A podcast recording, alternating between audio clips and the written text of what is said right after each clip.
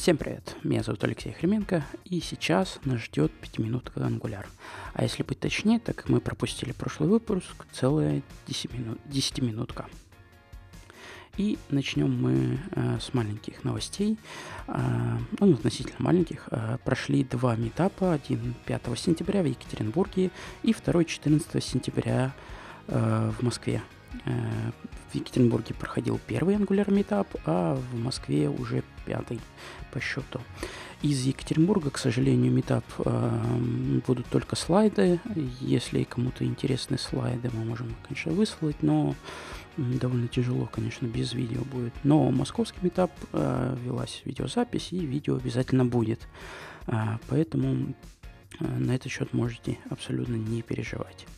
И безусловно, хочу передать огромное спасибо всем тем, кто пришел, кто участвовал и всем тем, кто будет смотреть видео. Видео будет выложено на нашем э, YouTube-канале, э, поэтому обязательно подписывайтесь на него. Ссылка будет в описании. Также прошло э, маленькое событие. Э, наконец-то вышел вторая часть э, создания мин-приложений от Код которые проводили Иван Батанов и Дмитрий Захаров.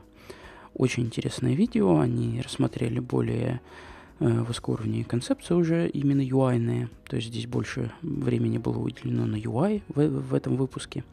Поэтому, опять же, очень рекомендую его к просмотру. И здесь у меня будет после этого, безусловно, к вам вопрос, после того, как вы посмотрите, что вы думаете по поводу таких видео, формат вам нравится, вообще был, была ли полезная информация, хотите ли еще. Очень жду ваш фидбэк. И теперь к новостям. А самая главная новость это то, что вышла а, седьмая бета пятого ангуляра. И несмотря на огромное количество таких, а, скажем так, ну, с моей точки зрения, не очень больших изменений. Одно изменение просто огромное, скажем так, э, и я знаю несколько проектов и несколько разработчиков, которые просто безумно захотят переехать на пятый ангуляр как можно скорее.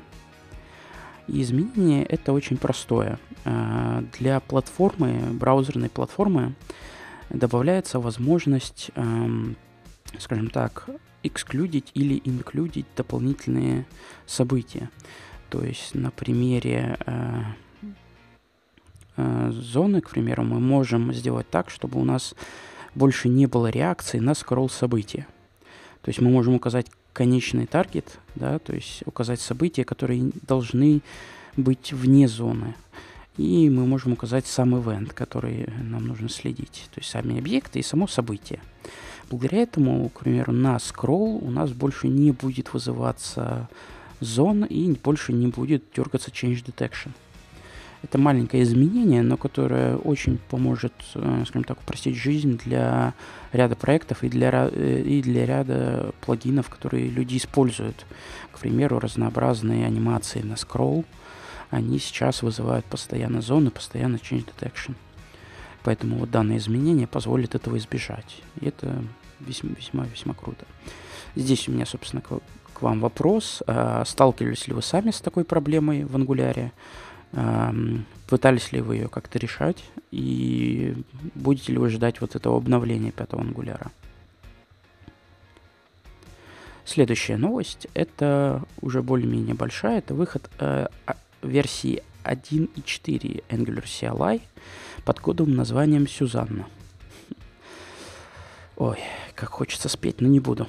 Так вот, э, версия 1.4 вышла, и у нее довольно много изменений, поддержка TypeScript 2.5, э, много других приятных багфиксов и прочих вещей, но самое большое, с моей точки зрения, это добавление так называемых схематик. То есть э, то, о чем я рассказывал в предыдущих выпусках, э, теперь Angular CLI идет с полной поддержкой Schematics, DevKit Schematics, пакета и его принципа работы. И сейчас в исходных кодах появилась такая возможность, прямо сейчас мы можем указать свою коллекцию для схематик, то есть мы фактически можем э, нашему проекту передать э, свои кастомные схемы, то есть э, задать свою, какой-то свой способ создания обновления и внедрения каких-то вещей, то есть скафолдинга и генерации там, компонентов, классов или сервисов. То есть, к примеру, мы можем сделать схем, схематик, который будет автоматически добавлять сервис в ng-модуль, да, а не предупреждать просто варнингом. Опять же, все это делается, но здесь, как только я начал искать документацию, меня ждало, ждало небольшое разочарование. На текущий момент документации просто нет. А, вообще ни в каком виде. Отсутствует даже readme.md. А исходный код а, тех схем, которые есть у Angular, ну, то есть чтобы просто взять, подглядеть, посмотреть. Они, безусловно, есть, но они довольно сложные, то есть нетривиальные. То есть здесь изначально идет работа с AST, то есть э, Abstract Syntax 3, то есть с деревом. То есть, безусловно, в этом всем можно разобраться, но без документации и без каких-то банальных гайдов это будет довольно тяжело.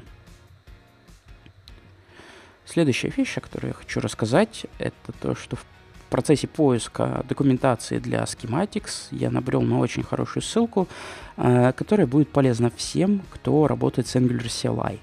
Очень часто у людей возникают вопросы, как создать э, разнообразные environment, то есть разнообразные переменные, которые будут э, видны в зависимости от окружения, э, как добавить стили, как подключить какой-то модуль. И для этого в Angular CLI есть специальная вики-страница под названием Stories, истории, и в ней перечислены разнообразные, ну, перечислены разнообразные истории, которые рассказывают, что как делается, как добавить ту или иную функционал и как сконфигурировать э, Angular CLI тем или иным способом. Поэтому ссылка будет в описании, обязательно смотрите. И надеюсь, вам будет очень полезно. И следующая новость. Это очень интересная статья, вышедшая 8 э, сентября от Natale Bazal. Статья называется Disabling Form Controls when working with reactive forms in Angular.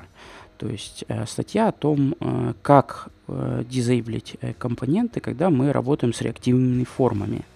И здесь есть небольшая э, статья, рассказывает о небольшом трюке, о том, что мы можем создать свою директиву и фактически обойти это ограничение реактивных форм, то есть дизейблить э, наш непосредственно контроль, э, даже э, из скажем так, при использовании реактивных форм.